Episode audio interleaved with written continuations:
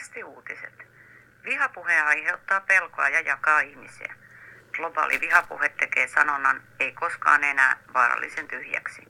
Se jakaa ihmisiä meihin ja heihin, jolloin ihmisoikeuksien tärkeys unohtuu.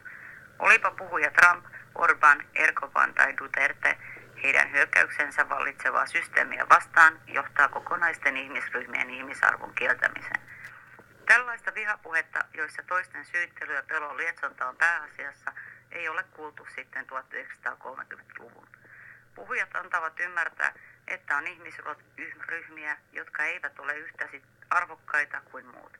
Tämä tuo esiin ihmisyyden pimeän puolen, joka katsoo läpi sormien sotarikoksia, kidutusta ja poliisien mielivaltaisia toimia. Se ei salli sananvapautta, se yllyttää ennemminkin tappamaan ihmisiä, jotka ehkä käyttävät huumeita, eikä se tunnista pakolaisten oikeutta anoa turvapaikkaa. Tietyt maailman johtajat eivät suinkaan kamppaile ihmisoikeuksien puolesta, vaan he polkevat niitä sivuttamaan, saavuttamaan omia poliittisia voittojaan. Tässä ajassa poliittisten hyväksyttävyyden malli liukuu negatiiviseen suuntaan. Esimerkiksi naisvihasta, rasismista ja homofobiasta on tullut täysin hyväksyttävää retoritiikkaa joissakin piireissä. Kysymys kuuluu, miten pitkälle sallimme ihmisoikeusloukkauksien edetä ennen kuin teemme jotain. Pakistanin pommi. Pakistanissa on kahden viime viikon aikana räjähtänyt useita pommeja, joissa yli 120 sivuilla on kuollut. Tekijät ovat paramilitaarijoukkojen sotilaita. Myös viikko sitten Sehvanissa on raportoitu noin 80 kuolleen sotilaiden iskun seurauksena. Hallituksen mukaan kyseessä on terrorismin vastainen isku.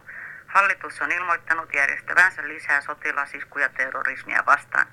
Amnesty International vaatii, että kaikista näistä rikoksista järjestetään siviilioikeudenkäynti tutkimuksineen. On käynyt ilmi, että siviiliväestö on joutunut paramilitaarijoukkojen väkivallan kohteeksi. Pakistanin parlamentti tutkii parhaillaan, josko sotilastuomioistuimia voisi käyttää siviilien tuomitsemiseen. Tämä on kansainvälisen lain vastaista, eikä sitä tule sallia.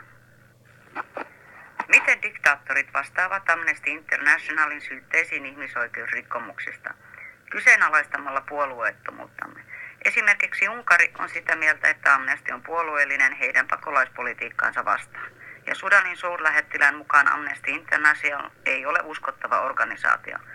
Toinen, kieltämällä kaiken selittämättä mitään. Australian pääministeri Malcolm Turnbull kielsi ehdottomasti, että Naulusaarelle olisi viety pakolaisia ilman mitään selityksiä. Kääntämällä huomio johonkin muuhun asiaan. Hyökkäämällä amnestia vastaan. Esimerkiksi Filippiinien presidentti Duterte haukkui amnestia lapselliseksi ja typeräksi. So naive and so stupid, kun syytimme häntä usuttamasta kansalaisia murhian vain huumeepäilyjen takia. Sensuroimalla amnestin sivutomalla alueellaan. Taimaassa amnestin työntekijät uhattiin vangita, koska he aikoivat julkaista raportin rutiininomaisesta kidutuksesta Taimaan vankiloissa. Raportti julkaistiin silti. Ihmisoikeusteko. USAn entinen presidentti Barack Obama arvahti Chelsea Manningin 35 vuoden vankilotuomiosta.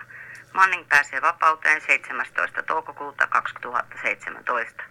Chelsea Manningin rikos oli julkaista amerikkalaisten sotilaiden väärinkäytöksiä, siviileiden murhia ja korruptiota Irakissa.